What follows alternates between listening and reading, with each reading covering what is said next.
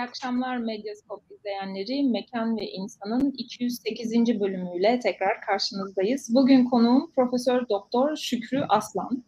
Hocamın Mekan, Kimlik ve Politika, Kent Sosyolojisi yazıları adlı çalışması Nisan 2022'de Ütopya Yayın Evi tarafından yayınlandı.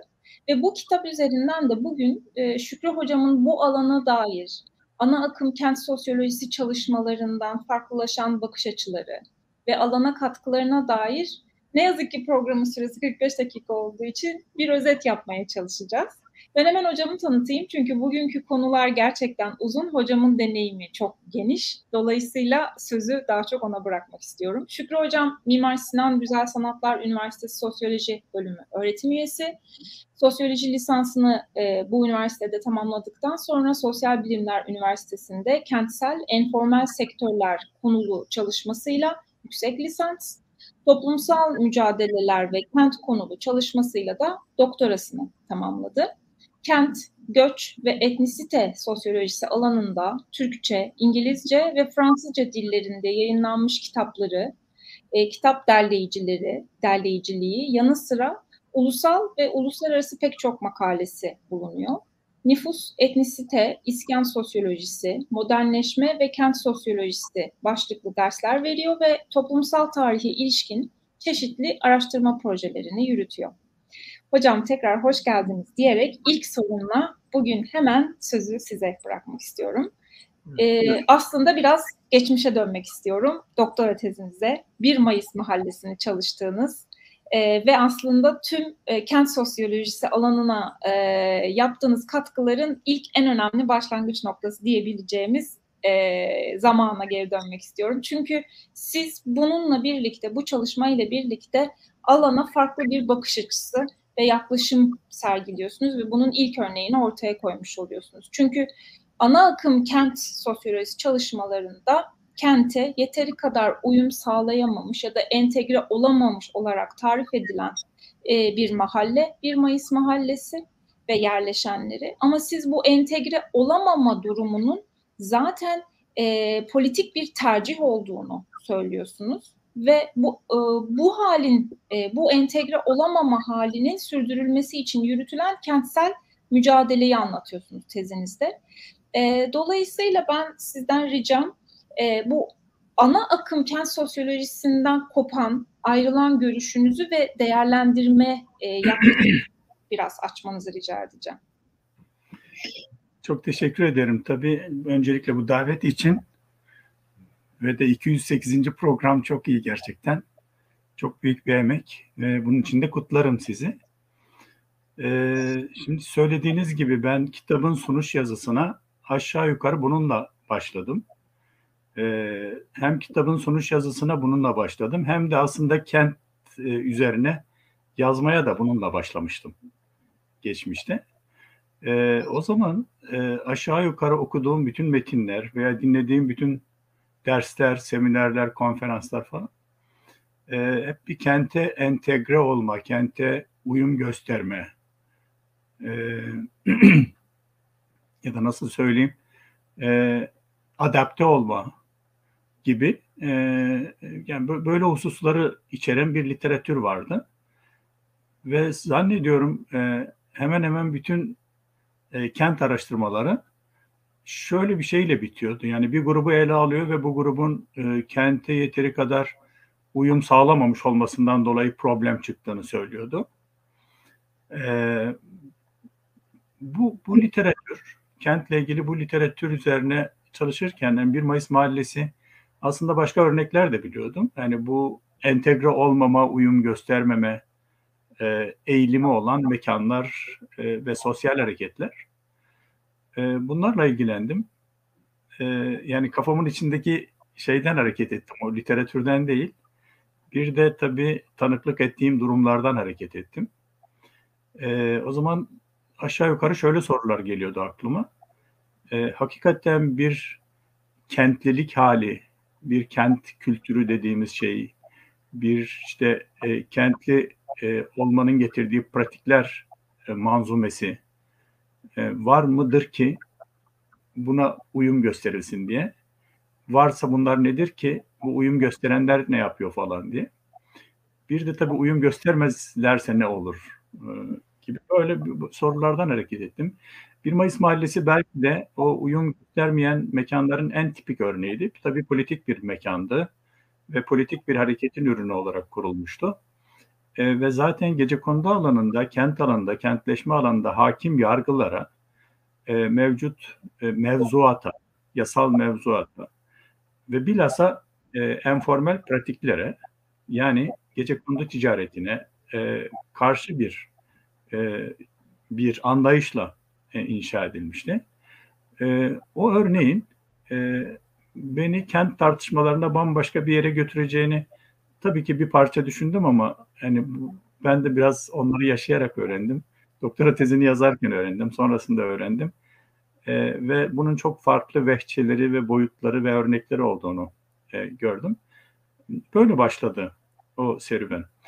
E, onu şimdi şöyle formüle ettim. E, kent, kente uyum sağlamak, e, tabii bu kentten kastettiğimiz şey büyük kent olabilir, küçük kent, orta ölçekli kentler olabilir. Hatta şöyle düşünelim, e, başka ülkeler olabilir. Yani görece eski sosyoloji literatüründen hareketle söylüyorum. Az gelişmiş ülkelerden gelişmiş ülkelere, e, bir de biliyorsunuz böyle bir literatür var.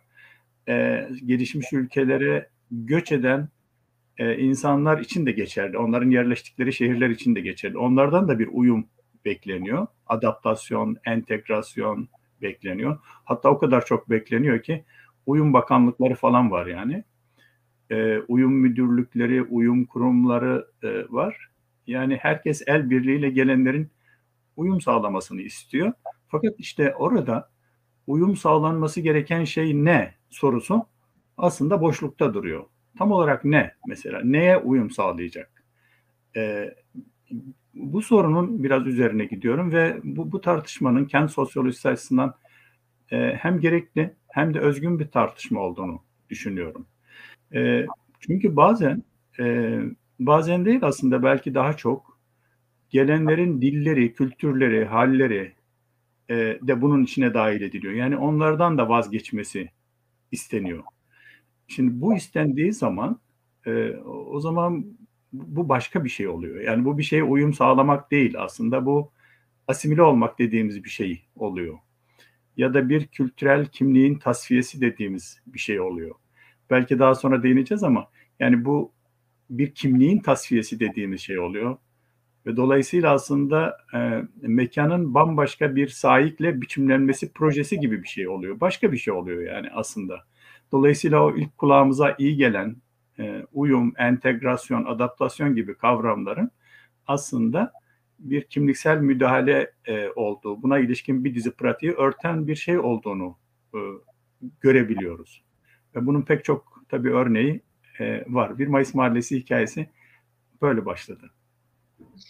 E, hocam tabii sizin de söylediğiniz gibi göç e, sadece kırdan kente ve hani ulusal sınırlar içerisinde olan bir göç değil ama kent e, göçtür diyoruz zaten çoğunlukla. Evet. E, evet. Siz de e, sonuçunuzda da böyle bir alt başlık atmışsınız zaten. Dolayısıyla burada kentsel demografiye, kimlik kategorilerine, nüfus politikalarına ve nüfus planlamasını doğrudan etkileyen bambaşka etmenler üzerinden de değerlendirmek gerektiğinin altını özellikle çiziyorsunuz kitabınızda da, çalışmalarınızda da. Tabii bu da hali hazırda pek çok farklı disiplinin kesişim alanını oluşturan bu çalışma konularını incelerken bize yeni bilgi tabakaları ve yeni bilgi katmanları da sunuyor. Ee, ben bunun genel olarak e, hem sizin çalışmalarınıza nasıl yansıdığını sormak istiyorum. Hem de e, hemen güncel bir meseleyle de bağlayarak şu an ana akımda göç tartışmalarını dinlerken e, Şükrü Hocam acaba nelerin gözden kaçırıldığını düşünüyor ve hani dinlerken şunu nasıl düşünemediniz diyor acaba diye de çok merak ediyorum. Evet. E, şöyle aslında birbiriyle çok ilişkili tabii bu kent ve göç meselesi. Hatta e, üniversite arası kurulun doçentlik başvurularında o ikisi bir kelime, bir anahtar kelimedir. Yani kent ve göç sosyolojisi diye. E, o kadar e, iç içedir. O yüzden literatür de çok literatürde de çok birbiriyle ilişkili şekilde e, ele alınmış iki ayrı alandır aslında. E, şimdi birbiriyle ilişkili şekilde ele al, alındığında temel olarak şöyle sonuçlara varılmış. E, bir kır diye bir şey var. Dolayısıyla kırsal alan, kırsal kültür, e, gelenek ona denk düşen gelenekler var. E, ve bu e, hem sosyal hem mekansal hem iktisadi gelişme bakımından daha ileri bir aşamayı temsil eden e, kentle mukayese edilerek e, bu geri formun zaman içerisinde bu ileri forma doğru transfer olması gerektiği ve ve veya olabileceği ve hatta bazı teorilerde zaten olmak zorunda olduğu e, bir şey olarak tarif edilmiş. O yüzden bu geri form daima e, daima ilgili literatürde hani kınanan bir şey olarak ele alınmış ki bu sadece akademik literatürde değil, politik literatürde de böyledir. Yani mesela birinin cehaletini söylememiz gerekiyorsa ha köylüdür zaten deriz mesela. Köy ya köylü kafası kardeşim falan. Yani köyden yeni geldi, köyden dün geldi falan. Velhasıl yani bu köylülük aslında ilkellik, bağnazlık, gerilik, gericilik, tutuculuk, yobazlık ne derseniz onlarla ilişkili hatta çoğu kez onlarla eş anlamlı bir sözcük olarak tarif edilmiş. Ee, şimdi bu çok yani bu çok belirgin bir şey ki o kadar o kadar belirgin bir şey ki bu aslında mesela e, sosyalist teorinin de bir kısmında var. Yani üstelik köylüler yani devrimci bir güç olarak tanımlanmış olmasına rağmen e, yani işçi sınıfı kadar değilse de yine de devrimci bir güç olarak tanımlanmış olmasına rağmen yine de bu e, köylü ve kırsal vurgusu hani bu ülkelliğe, geriliğe falan gönderme yapan bir şey olarak kullanılmış. Şimdi dolayısıyla bunların kente gelmesi öyküsü e, bütün bu gerilik, ilkellik, bağnazlık, tutuculuk, yobazlığın terk edilmesi e, gibi bir e, bir yolculuk olarak tarif edilmiş. Dolayısıyla onları terk etmesi e, etmeleri gerektiği öngörülmüş. Şimdi e, bu böyle olunca e, hem kenti yönetenler hem de e, kentin teorisini yapanlar, kent üzerine çalışanlar, kent sosyologları, bunları da dahil ederek söyleyelim. Yani kendimizi de dahil ederek söyleyelim. E, yani bunların tamamı e, işte bu, bu, bu kesimin, bu köylülerin köylülüklerini bırakması için e, adeta el birliğiyle e, çalışmışlar, çalışmayı önermişler falan. Yani şimdi bile e, mesela şöyle şeyler çok siz de duyuyorsunuz. E, kent mekan programı yapıyorsunuz. Bence e, in, mekan ve insan mutlaka yani mutlaka böyle şeylerle karşılaşmışsınızdır. E, şimdi de e, yine mesela işte nasıl diyelim çarpık kentleşme mesela. Mekansal bir şey olduğu için söylüyorum yani. Çarpık kentleşme. Yani bu çarpık kentleşme e, hem kapitalist literatürde hem sosyalist literatürde yani kapitalist ve sosyalist politik literatürde hem de akademik literatürde aşağı yukarı gece konduyu anlatıyor mesela. Çarpık kentleşme. E, dolayısıyla gece kondu çarpık. Şimdi o çarpık olunca e, onun içinde ikamet edenlerin zihin dünyaları, gelenekleri, yaşam tarzları, davranma biçimleri e, filan. Bunlar da çarpık oluyor mesela. Yani diyelim ki e, ev evinin bahçesinde bir yer bulduysa orada yazın hani biraz domates, biber bir şey ektiyse o mesela kınanan bir şey oluyor tuhaf bir şekilde yani kınanan bir davranış oluyor. Yani tırnak içinde söylüyorum kentli sayılmadığı için falan. Şimdi bu göçmen gruplar, bu nevi göçmen gruplar için mütemadiyen e, onları dönüştürmek için, kendinden vazgeçirmek için e, bir bir bir e, bir politik çalışma olduğunu görüyoruz bütün kurumlarda falan. Belki hatırlayacaksınız e, İstanbul Büyükşehir Belediyesi'nin şimdiki yani Ekrem Bey dönemi değil de Kadir Bey de değil muhtemelen şeyi dönemiydi. E, Ali Müfit Bey dönemiydi. Yani işte İstanbul'da minibüs sürücülerine eğitim veriliyorduk. Yani kravat takıyorlar, gömlek giyiyorlar falan. Yolculara buyurun efendim, tabii efendim falan diye hitap etmeleri için eğitim veriliyordu. Yani onların tırnak içinde bütün köylü davranışlarını terk etmeleri e, isteniyordu. Böyle çalışmalar yapılıyordu. Böyle aslında bir sürü belediyede bir sürü iş yapılıyordu. Şimdi bu bu nevi göçmenlere yani kırsal alandan kente gelen e, göçmenlere yönelik olarak üretilen bir dil, politika, söylem ve e, ve literatür. Bir de şöyle bir şey var. E, benim aslında çalışmalarımda yani göçle ilgili çalışmalarımda ilgilendiğim esas alan bu ikincisi. Şimdi söyleyeceğim olacak. Şimdi burada e, bir kendi arzularıyla, kendi istekleriyle e, kırsal alanı terk edip kente giden göçmenler değil de e, devletin arzusu üzerine, arzusu da demeyelim, devletin baskısı üzerine yerlerinden alınan e, ve başka bir coğrafyaya yerleştirilen insanlar, göçmenler. Ama böyle üç kişi, beş kişiden değil yani binlerce insandan bahsediyorum. Şimdi bu göç türü diğerinden biraz farklı. Diğeri her ne kadar ekonomik bazı zorluklardan kaynaklanmış olsa da bir zorunlu göç değil. Yani zor zorlayıcı sebeplerle gerçekleşen bir göç diyebiliriz ama yani mutlak zorunlu bir şey değil. Fakat bu ikincisi mutlak zorunlu bir göç çünkü bir politik iradenin kararı var. Şimdi bu göçmenler e, yerlerinden alınıyor ve bambaşka coğrafyalara yerleştiriliyor. Aynı şekilde mesela Batı coğrafyasından alınıyor, Doğu coğrafyasına yerleştiriliyor. Bir göçmen grup. Şimdi bu bu nevi göçün hikayesine baktığımızda ise başka değişkenler olduğunu görüyoruz. Yani e, kültürel değişkenler, kimliksel değişkenler falan. Yani mesela e, Balkan göçmenleri e, literatürde, göç literatüründe onlara muhacirler deniyor biliyorsunuz.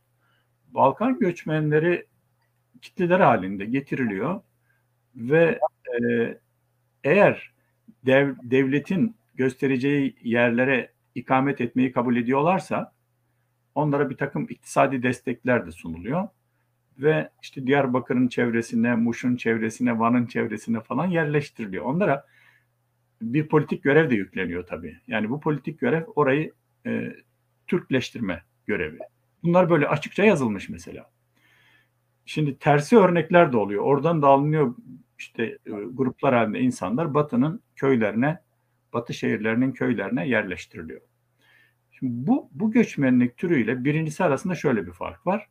Bir zorlayıcı yani politik kararla yapılıyor. Mesela Türkiye'de bunlar 2510 sayılı iskan kanunu ile yapılıyor ki kanaatime göre kent sosyolojisi yani içinde iskanın yani bu nevi bir iskanın oturma izni değil de bu nevi bir iskanın e, olmadığı bir kent sosyolojisi yapmak çok zordur. Yani eksik bir şey olur mesela.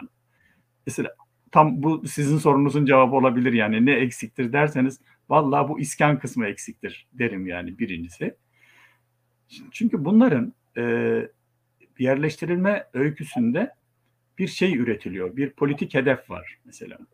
Bunların bir şeye uyum sağlaması lazım. Ama o bir şey ne? Orada net yazılmış mesela. Bunların kendi dillerini unutması lazım bu doğudan gelenlerin. Dillerini unutması lazım. Batıdan gelenlerin de kendi dillerini, ötekilerini öğretmesi lazım. Bu böyle açıkça yazılmış. Bu bambaşka bir kentsel form ortaya çıkarıyor mesela. Hakikaten böyle bir uyum gerekiyor mu? Yani mesela biz kent tartışmaları yaptığımızda kentsel haklar diye bir tartışmamız var yani. Kent hakları, kent hakkı. Tam tam literatürdeki adıyla söyleyeyim kent hakkı. Mesela böyle baktığımızda kent hakkında bu insanların kendi kültürlerini, kimliklerini unutması mı gerekiyor? Unutması gerekiyor mu? Bu uygulamalara göre evet gerekiyor, kesinlikle gerekiyor. Hatta bunun sağlanması için bir takım zorlayıcı tedbirler alınıyor. Hani onların detaylarına girersek çıkamayız ama e, çok fazla zorlayıcı şey var yani sebep var. Şimdi bu, göçün bu türünü bir öncekinin e, bir öncekini ele aldığımız kavramlarla açıklamamız çok zor. Bu, bu çünkü bambaşka bir şey. Orada mesela iktisadi zorluklar vardı. Burada iktisadi zorlukların yanı sıra kültürel zorluklar var. Kimliksel zorluklar var. Düşünebiliyor musunuz? Mesela kendi dilinizden, ana dilinizden başka dil bilmiyorsunuz ve o dille konuşmanız da yasak. Ne yapacaksınız yani? Bu kadar zor bir şey mesela. Dolayısıyla bu göç, göç sosyolojisi hikayesini e, kentle birleştirdiğimiz zaman birleştirmesek de olur. Çünkü bu göçmenlerin bir kısmı köylere yerleştiriliyor ama neticede bir yerleşim yerine yerleştiriliyor. E, o zaman ortaya böyle böyle sorunlar çıkıyor. Şimdi e, ne eksik derseniz bir de şunu söyleyebilirim. Mesela bizim göç sosyoloji, sosyolojisi literatürümüzde e, bu benim bahsettiğim göç neredeyse yok gibidir. Yani son senelere kadar neredeyse yoktu. E, şimdi mesela Sema Erder hocayı e, sevgiyle anmak isterim. E, onun iki sene sanırım üç sene önce bir kitabı çıktı. Daha eskiye gidersek bizim sosyoloji camiasında bu işleri ilk söyleyen İsmail Beşikçi'dir. E, o, onun da hani nelerle karşılaştığını yani sadece sosyoloji camiası değil bütün Türkiye, bütün dünya biliyor neredeyse. E, ve belki onların da etkisi var ama bu mesele Türkiye'de, Türkiye'nin akademisinde e, göç sosyolojisi tartışmalarında neredeyse yer almamıştır. Mesela ben bazı göç e, göç sempozyumu kitaplarında şöyle cümleler gördüm. 1990'ların sonuna kadar. E, 1930'lu yıllarda e, devlet tarafından gerçekleştirilen zorunlu göçleri saymazsak işte Türkiye'de göç hikayesi 1950'lerde başlamıştır. işte kırsal alanda çözülmeler olmuştur falan diye böyle. Dolayısıyla yani göç sosyolojisinde bu kısım e, eksik bunu söyleyebilirim. Ben de naçizane bu kısma dair küçük şeyler söylemeye gayret ediyorum. E, hocam e, göç ve göçün görünmeyenleri deyince tabii hem mekansal hem de toplumsal dönüşümden de bahsediyoruz. Ama bunu yaparken tabii sizin de dediğiniz gibi e, göçe yani kente göç edeni çarpık görmek, kentleşmeyi çarpık olarak okumak, e, gece kondu meselesine meselesini de e, değerlendirme biçimlerimize dair zaten e, yaklaşımımızı açıklıyor. Ama siz e, kitabınızın üçüncü bölümünde bizi gece kondu meselesi üzerine bir önce yeniden düşünmeye teşvik ediyorsunuz. Çünkü diyorsunuz ki e, gece kondu çarpık bir şey midir? Ve çarpık olan ya da normal olan nedir ki bu çarpıktır diyorsunuz. Ardından da sermayenin kentleri şekillendirme ve belki Harvey'nin de söylediği gibi pazarlama stratejileri açısından en önemli araçlarından birisi olan e, kentsel dönüşüm projelerinin yıkıcılığına da diyorsunuz ki bir dakika ya İstanbul'u bir gece kondusuz düşünebilir misiniz acaba? Bu noktada tabii kentlerimizin bir dili var. Sizin biraz önce söylediğiniz gibi minibüs mesela kentlerimizin bir e, önemli bir e, kültürel parçası aslında. Hem mekansal gelişmesi hem toplumsal e, yapılaşması açısından. Yani birisinin omzuna dokunup para uzatmak bile e, bizim içine doğduğumuz için çok farkında olmadığımız ama özellikle yabancı bir kültürden gelen kişinin şaşkınlıkla izlediği bir durum ya da işte hiç durağı olmayan bir e, aracın belirli bir güzergah üzerinde gitmesi ve sizin o güzergahta bir noktada bekliyor olmanız. Örneğin bunlar bizim öğrendiğimiz kodlar çünkü içine doğduk ama aslında evrensel kodlar da değiller bir yandan. Evet. O yüzden de bu noktada kentsel dönüşüm müdahalelerinin e, toplumsal sonuçlarını değerlendirmek tabii çok ciddi e, bir e, farklı bakış açısını gerektiriyor diye anlıyorum. Sizin çalışmalarınıza baktığım zaman kentlerimizin bir hafızası var, gece kondu mahalleleri bu dilin ve hafızanın önemli bir parçası ve beraberinde getirdiği tüm e, farklı e, araçlarının. E, siz buna nasıl bir bakış açısıyla yaklaştınız, yaklaşıyorsunuz ve yaklaşmamızı önerirsiniz? Evet. Ee, şu, şöyle e, gece kondu literatürüyle ilgili ilk okumaları yaptığım zaman e, aşağı yukarı şöyle şeyler görmüştüm. Yani Türkiye'de gece kondu bir çarpık bir e, konut bir türü, iki yani kaçak e, yasa dışı e, ve işte bir takım insanlara rant sağlayan bir şey. Üç en önemli önemli özelliği e, işte kullanıcı yapıcı ayrışması e, görece daha geç bir zamanda yapılmış. Yani 80'lerden sonra yapılmış. Bir de tabii şey, e, gece konducular yani köyden kente gelip kentteki herhangi bir yeri çevirip burası benimdir deyip e, işte güç gösterisi yapmışlar ve oraya el koymuşlar falan. Böyle bir anlatı vardı. Şimdi bunların hepsi üst üste binince yani gece konducu gibi bir düşman imge kolaylıkla inşa olunuyor tabii e, herhangi ortalama bir kentlinin gözünde E, çünkü yani haksız şekilde geliyor, kamu arazisine haksız şekilde konuyor, rest çekiyor, yasa masa dinlemiyor falan. Yani öyle olunca e, doğal olarak kentin geri kalan nüfusu içinde şey oluyor, e, bir düşman imgeye dönüşüyor.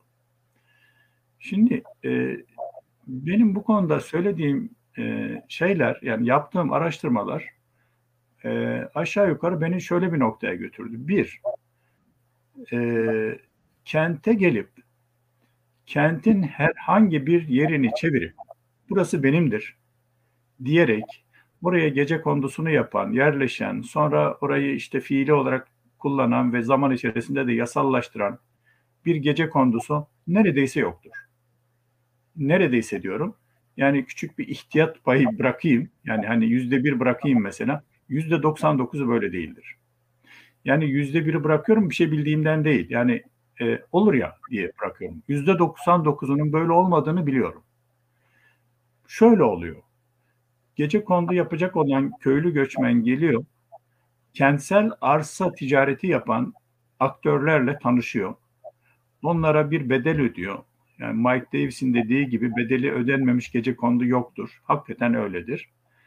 Ee, onlara bir bedel ödüyor ve sadece aslında o bedeli de ödemiyor gece kondusunu yapmak için gerekli olan malzemeyi de onun öngördüğü kişilerden alıyor. Yani bu böyle bir kolektif ticaret e, ve gece kondusunu böyle yapıyor. Sonra bu gece kondular yasallaştığında bu kez aynı gece konduyu devletten satın alıyor. Yani aslında iki kez ödeme yapıyor. Şimdi birincisi bu. İkincisi e, ha bir de şunu ekleyeyim buna. Burada gece kondu ticareti yapan aktörler aynı zamanda kentsel yönetimle yani kentin idari yönetimiyle ilişkili olan hatta bazı durumlarda kentin idari yöneticileri içerisinde yer alan böyle örnekler var. Mesela bizim kağıthane araştırmamızda Hatice Kurtuluş ve Besim Eşen ile birlikte koordine ettiğimiz e, yaklaşık 10 arkadaşımızla birlikte yaptığımız kağıthane sözlü toplumsal tarih araştırmasında böyle örnekler var e, bu kişiler aynı zamanda kamu yöneticisi ve ticaret gece yani kamu arsalarını bunlar satıyor. Bir bu. İkincisi e, bu kullanıcı yapıcı ayrışması literatürde ne yazık ki benim de bazı arkadaşlarımın yazdığı gibi 1980'den sonra olmuyor. En baştan beri var. Yani mesela İstanbul'un en eski gece kondu mahallesi Kazlı Çeşme'dir. Zeytinburnu gece konduları diye geçer e, o, onun ilk örneklerinde çok sayıda kiracı var. Dahası bu göçmenlerin önemli bir bölümü de zannettiğimiz gibi Türkiye'nin köylerinden gelen e, köylüler değil, Balkan göçmenleridir. Böyle yani o hakim teoriye, literatüre aykırı bir sürü şey var yani. Bir de bu. Şimdi bu yüzden e, gece kondunun tanımlanma biçimi de, gece konduluğunun da tanımlanma biçimi problemli. Şimdi mekansal, fiziksel mekan olarak gece konduya baktığımızda ise yani yine başka bir şey görüyoruz. Burada mesela e, gece kondular e, aynı zamanda bir bahçe içerisindeki evler. Yani kentsel ortamda bir bahçe içerisinde bir evde ikamet etmek yani aslında aslında hani kentli tırnak içinde söylüyorum bir kentli bir şey tarif edecek böyle bir şey olması lazım. E, kentli. E, fakat bu bu köylü bir şey olarak tanımlanıyor ve e, şimdi mesela bir gece kondunun yerine yani 20 katlı bir tane blok dikiliyor. 30 katlı bazen bir blok dikiliyor. Onun içerisinde yüzlerce aile kalıyor. E, ve onlar da kentli sayılıyor. Bu, bu, bu gerçekten çok tuhaf bir şey. E, ben e, epey bir zaman bu e, gece kondunun dönüşümü üzerine çalışırken ki pek çok arkadaşımla birlikte yani bu dönüşme mekanlarında e, çok bulundum. E, bir bakıma hani e, gece konduluların halini, ahvalini de anlamaya çalıştım. E, ve çok kıymetli insanlarla tanıştım. Mesela yakın zamanda kaybettik Maltepe Başı Büyük Mahallesi'nde Adem Kaya. E, mesela o onlardan biriydi. Yani vaktiyle orada gece kondu yapmış kişilerden biri. E, çok kıymetli bir arkadaşımızdı. Onun gibi çok sayıda insan vardı. Hani ne ne yapılabilir diye. Ben bir akademisyen olarak o süreçlerde e, çok bulundum öyle de anlamaya çalıştım. Ve gördüm ki yani e, dönemin politik e, yönetimi yani merkezi yönetimi sadece yerel yönetim değil. Yani bu gece kondu düşmanına karşı diyelim e, böyle bir radikal bir şey geliştirmiş. Yani bunu temizleyecek, tasfiye edecek falan diye. E, yaptı da gerçekten. O yüzden e, bir makalemin başlığını öyle koymuştum. E, İstanbul'u gece kondusuz düşünmek diye. Hakikaten gece kondusuz olursa bu kent yani ne olur, daha mı iyi olur diye. E, bu bütün bu literatürdeki kentli forma daha uygun yapılar koyduğunuzda mesela apartmanlar diktiğinizde yani ne olur bu kent kentli mi olur o zaman? E, o zaman bütün bu köylülükten kaynaklanan sorunlar çözülür mü e, diye. Hakikaten bu literatür yani politik literatür büyük ölçüde böyle tarif ettiği için bunları tartışmak istedim. E, ve baktım ki gece kondular hakikaten gidiyor yani tamamen. E, o zaman ben hiç değilse bunun bir, bir iki tane kalmış örneğini korusak yani mesela iki sokak korusak falan ne, nasıl olur? Yani vaktiyle bu şehirde gece kondular vardı demek için e, kentsel kentsel hafıza bağlamında. E, fakat neredeyse onlar bile kalmadı.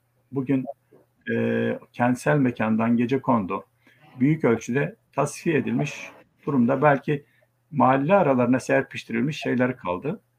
E, bir de bildiğim yani iki üç tane e, henüz tam dönüşmemiş e, sokaklar kaldı. E, bilmiyorum belki onlardan bazıları korunursa e, kent gerçekten ciddi bir şey olabilir. Yani kentsel hafıza için ciddi bir örnek olabilir diye düşünüyorum. Hocam tam hafıza demişken e, ben e, sizin çalışmalarınızı dinlemeye doyamam. Ama son bir soruyla programın süresi gereği 15 dakikamız kaldı. Son bir soruyla sözü size bırakmak istiyorum. Ee, yine bu kitapta e, bir iktisadi toplumsal olgu ve kentsel hafıza mekanı olarak Türkiye'de bakkallar ve bakkalcılık makalenize değinerek ben son noktayı koymak isteyeceğim.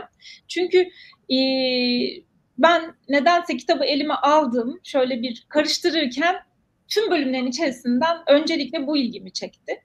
Ama bugünkü sohbetimizde de e, kitabın genel olarak akışını da takip ettikten sonra şunu e, net bir şekilde anladım. Aslında burada siz Osmanlı'dan başlayarak e, bakkalcılığın kurumsallaşma sürecini anlatıyorsunuz. Sonra e, bugüne geldiğimizde de e, gece kondulaşma sürecinde nasıl bir iktisadi dayanışma mekanizması olduğunu da e, tekrar bize anlatıyorsunuz. Ama modernizmin dayatması sonucunda bugün biz aslında bu alanları da kaybetmeye başladık gece kondular gibi. E, dolayısıyla beraberinde mahalle kültürü de gidiyor, mahallelilik de gidiyor.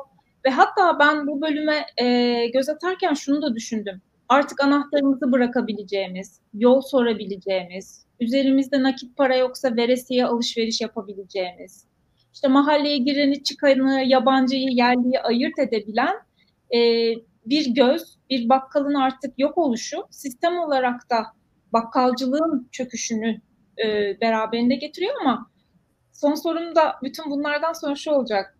Biz kentlerimizi hem gece kondusuz hem bakkalsız düşünebilir miyiz? E, ya da düşünmek ne anlama geliyor? Sizin de dediğiniz gibi kentlerimiz daha mı kentli oluyor böyle olduğunda süpermarketlerle diye sormak istiyorum. Buyurun hocam. Evet. E, bu bahsettiğiniz makale e, kitapta belki ilk ilk bakışta belki aykırı bir makale gibi görülebilir ama aslında bu tartışmalarla çok ilişkili bir e, teması var.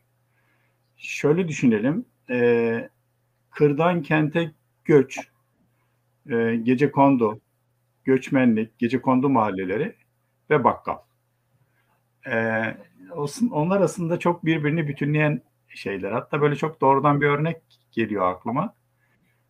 E, İstanbul'un pek çok gece kondu mahallesinde ilk inşa döneminde, gece konduların ilk inşa edildikleri dönemde e, mektuplaşmalar şöyle oluyor. Yani bütün mektuplar dışarıdan bakkala geliyor, mahallenin bakkalına e, bakkal bilmem kim eliyle diye. Yani işte Şükrü Aslan, Sayın Şükrü Aslan, bakkal bilmem kim eliyle işte bilmem ne mahallesi diye geliyor. E, bakkallar o kadar böyle merkezi işlevleri olan e, mekanlar ki hem sosyal olarak hem mekansal olarak e, mahallenin merkezi yani bir tür onu bir politik örgüt gibi düşünürsek mahallenin merkez şurası, merkez komitesi gibi bir şey bakkallar. Her şey, bütün haberler oradan alınıyor. E, mesela politik mahallelerde e, polis de aramalarını oradan yapıyor. Yani kimi arıyorsa bakkala gelip soruyor. Mesela bu, bu mahallede midir, değil midir falan gördünüz mü, geldi mi, gitti mi falan gibi. E, bu, bu bakımdan bakkalların sadece bakkal bakkalcılık yapmak değil, onun ötesinde e, pek çok işlevi var.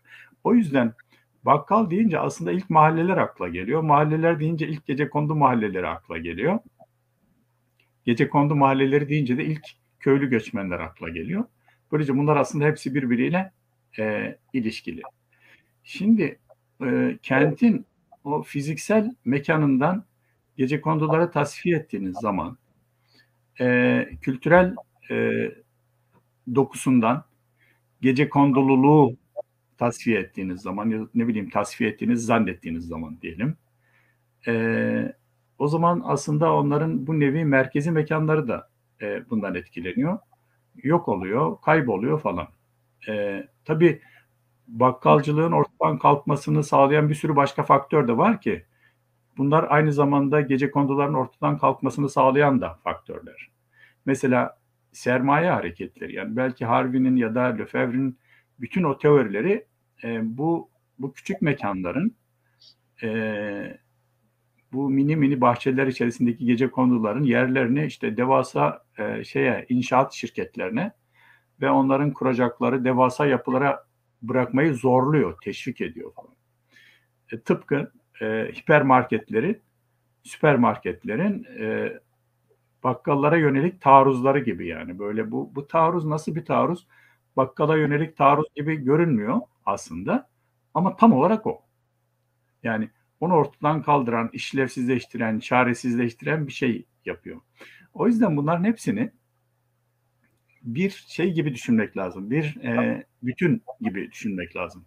Bu bütün e, kentin mekanlarını e, eski fiziksel dokusundan değil sadece eski sosyal dokusundan da arındırıyor. E, ve sanıyorum bu son son derece önemli bir e, problem. Yani belki ülkenin geleceği için de son derece önemli bir problem. Sadece e, sadece insani bir problem olduğu için değil. Mesela insani yerden baktığımızda e, diyelim ki ilk aklıma yani çarpıcı bir örnek olduğu için Sulu Kule geliyor e, Sulu Kule hem mekansal olarak değişti hem sosyal olarak değişti.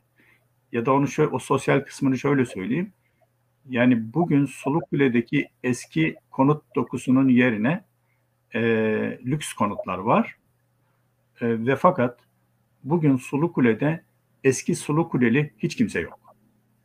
E, bu e, sadece insani bir yerden düşünürsek çok vahşi bir şey aslında e, çok vahşi bir şey. Çünkü e, yani normal şartlarda diyelim ki hani savaş savaşlar olduğunda bir yere girerseniz oradaki topluluğu temizlersiniz yerine on, siz geçersiniz falan. Yani onun daha tırnak içinde medeni hali gibi bu. E, o insanların hiçbiri orada değil. Çünkü o insanların hiçbirinin orada kalabilmesi için e, gerekli olan ekonomik sermayeye sahip değil. Gelire sahip değil, paraya sahip değil, bir şeye sahip değil yani. Ve siz bunu devlet eliyle yapıyorsunuz. Bu dönüşüm birçok gece kondu mahallesinde ilk başta böyle yürüdü. Ve Sulukule onlardan işte ilk en fazla etkilenen yerlerden biri oldu. Ama diğer birçok yerde de böyle yürüdü. Ee, ve çabucak değişti. Sonra kısmi direnişlerin olduğu yerde bu dönüşüm şeye döndü bu sefer. Ee, e, ya onlara da bir şey verelim de öyle dönüştürelim diye. Onlara da bir şey verelim yani e, biraz daha fazla bir şey verelim ya da gibi. O zaman bu da e, diyelim ki kentteki imar haklarının artışı gibi bir şey getirdi. Yani daha önce işte diyelim yani yüzde 30 yoğunluklu bir e, imar durumu yerini ne bileyim yüzde 50'ye bıraktı. Öyle olunca e, yani 10, 10 dairelik yeriniz işte 20, 20 daire oldu, 30 daire oldu, 40 daire oldu. İmar hakları çoğaldı, çoğaldıkça o da çoğaldı. onlardan yararlanan e, kişilerin bir kısmı da eski gece kondulular oldu. Bu bu hakikaten çok tuhaf bir duruma yol açtı. E, yani gece kondulular ile e, kenti yönetenlerin ve sermaye gruplarının buluştukları bir şey inşa etti. Buluştular yani hepsi bu dönüşümde buluştu. Hatta bazı mahallelerde yani dönüşümün olmadığı bazı mahallelerde bile e, olamadığı, dönüşüme karşı direnişin olduğu bazı mahallelerde bile hani bu dönüşüm bizim mahalleye de gelse fena olmaz gibi bir şey oluştu. E, burada herkes kazandı. Fakat gerçekten e, şehir bizim sevgili mücella yapıcının dediği gibi kendisini sevgiyle anıyorum. E, dediği gibi kenti kentleri eşiklerine getirdi ve artık sürdürülemez noktaya getirdi. Her taraf beton oldu, her taraf bina oldu, her taraf daire oldu, her taraf villa oldu, her taraf lanet bir şey oldu. E, bu e, bu şu anlama geliyor aslında. Herkes kazandı, şehir kaybetti. Şehir kaybettiyse aslında herkes kaybetti, kentin geleceği kaybetti. Bu yüzden e, bu dönüşümde e, hakikaten bugün artık gece kondu yok, yok kal yok. E, o sosyal doku büyük ölçüde yok. Yepyeni bir şey var. Bu yeni şeyi sahiplenen de yok. En ilginç olan bu. Yani güzel bir şey oldu diyen yok. Eski radikal dönüşümcüler de dahil. Yani kimse güzel bir şey yaptık, kent dönüştü demiyor. Bilmiyorum siz karşılaştınız mı? Yok herhalde yani. Şu anda İstanbul'un bu halini savunan, benimseyen, güzel bir şey oldu diyen yok. Ee, Cumhurbaşkanı da dahil. Doğru, haklısınız hocam. Mücella Yapıcı'yı anmışken e, ve ona referans vermişken aslında bu programdan e, keyif alanlar, bu sohbetimizden keyif alanlara önerebileceğimiz bir belgesel hem sizi hem Mücella Yapıcı'yı görebilecekleri Ekümenopolis 2011 evet. yapımı e, izlemelerini tavsiye edebilirim. Orada Mücella Yapıcı'nın sözlerinin nasıl ve nerelere dayanarak hem de görselleştirilmiş haliyle görmeleri mümkün olacaktır diye bir hatırlatma yapmak istedim siz anınca hemen. Ben de sevgiyle anıyorum kendisini. E, sevgili hocam bunca deneyimi bu kadar kısa sürede özetlediğiniz için çok teşekkür ederim. Ama eminim benim doyamadığım gibi izleyicilerimiz de izleyicilerimizden de doyamayanlar olmuştur. Dolayısıyla ben kitabınızı tekrar göstermek istiyorum. İtopya yayınlarından çıkan e, Mekan, Kimlik ve Politika, Kent Sosyolojisi yazıları kitabını edinirseniz bugünkü sohbetimizin çok daha derin e, halini, çok daha derinleşmiş çalışmalarını Şükrü Hocam'ın bulabilirsiniz. Sevgili hocam çok teşekkür ediyorum bugünkü programa katkınız ve e, değerli görüşlerinizi bizlerle paylaştığınız için. Sağ olun. Çok ben de çok teşekkür ediyorum. Sağ olun. Gelecek hafta pazartesi Mekan ve İnsan'ın 209. bölümünde 9 Eylül Üniversitesi Eğitim Fakültesinden doçent doktor Ali Ekber Gülersoy'u ağırlayacağım ve Türkiye'de çevre kirliliği ve kentler üzerine konuşacağız kendisiyle. Daha fazla mekan ve insan tartışması ve sohbeti için Mekan ve İnsan'ın Instagram ve Facebook hesaplarını takip etmeyi, YouTube ve Spotify kanallarına abone olmayı ihmal etmeyin. İyi akşamlar.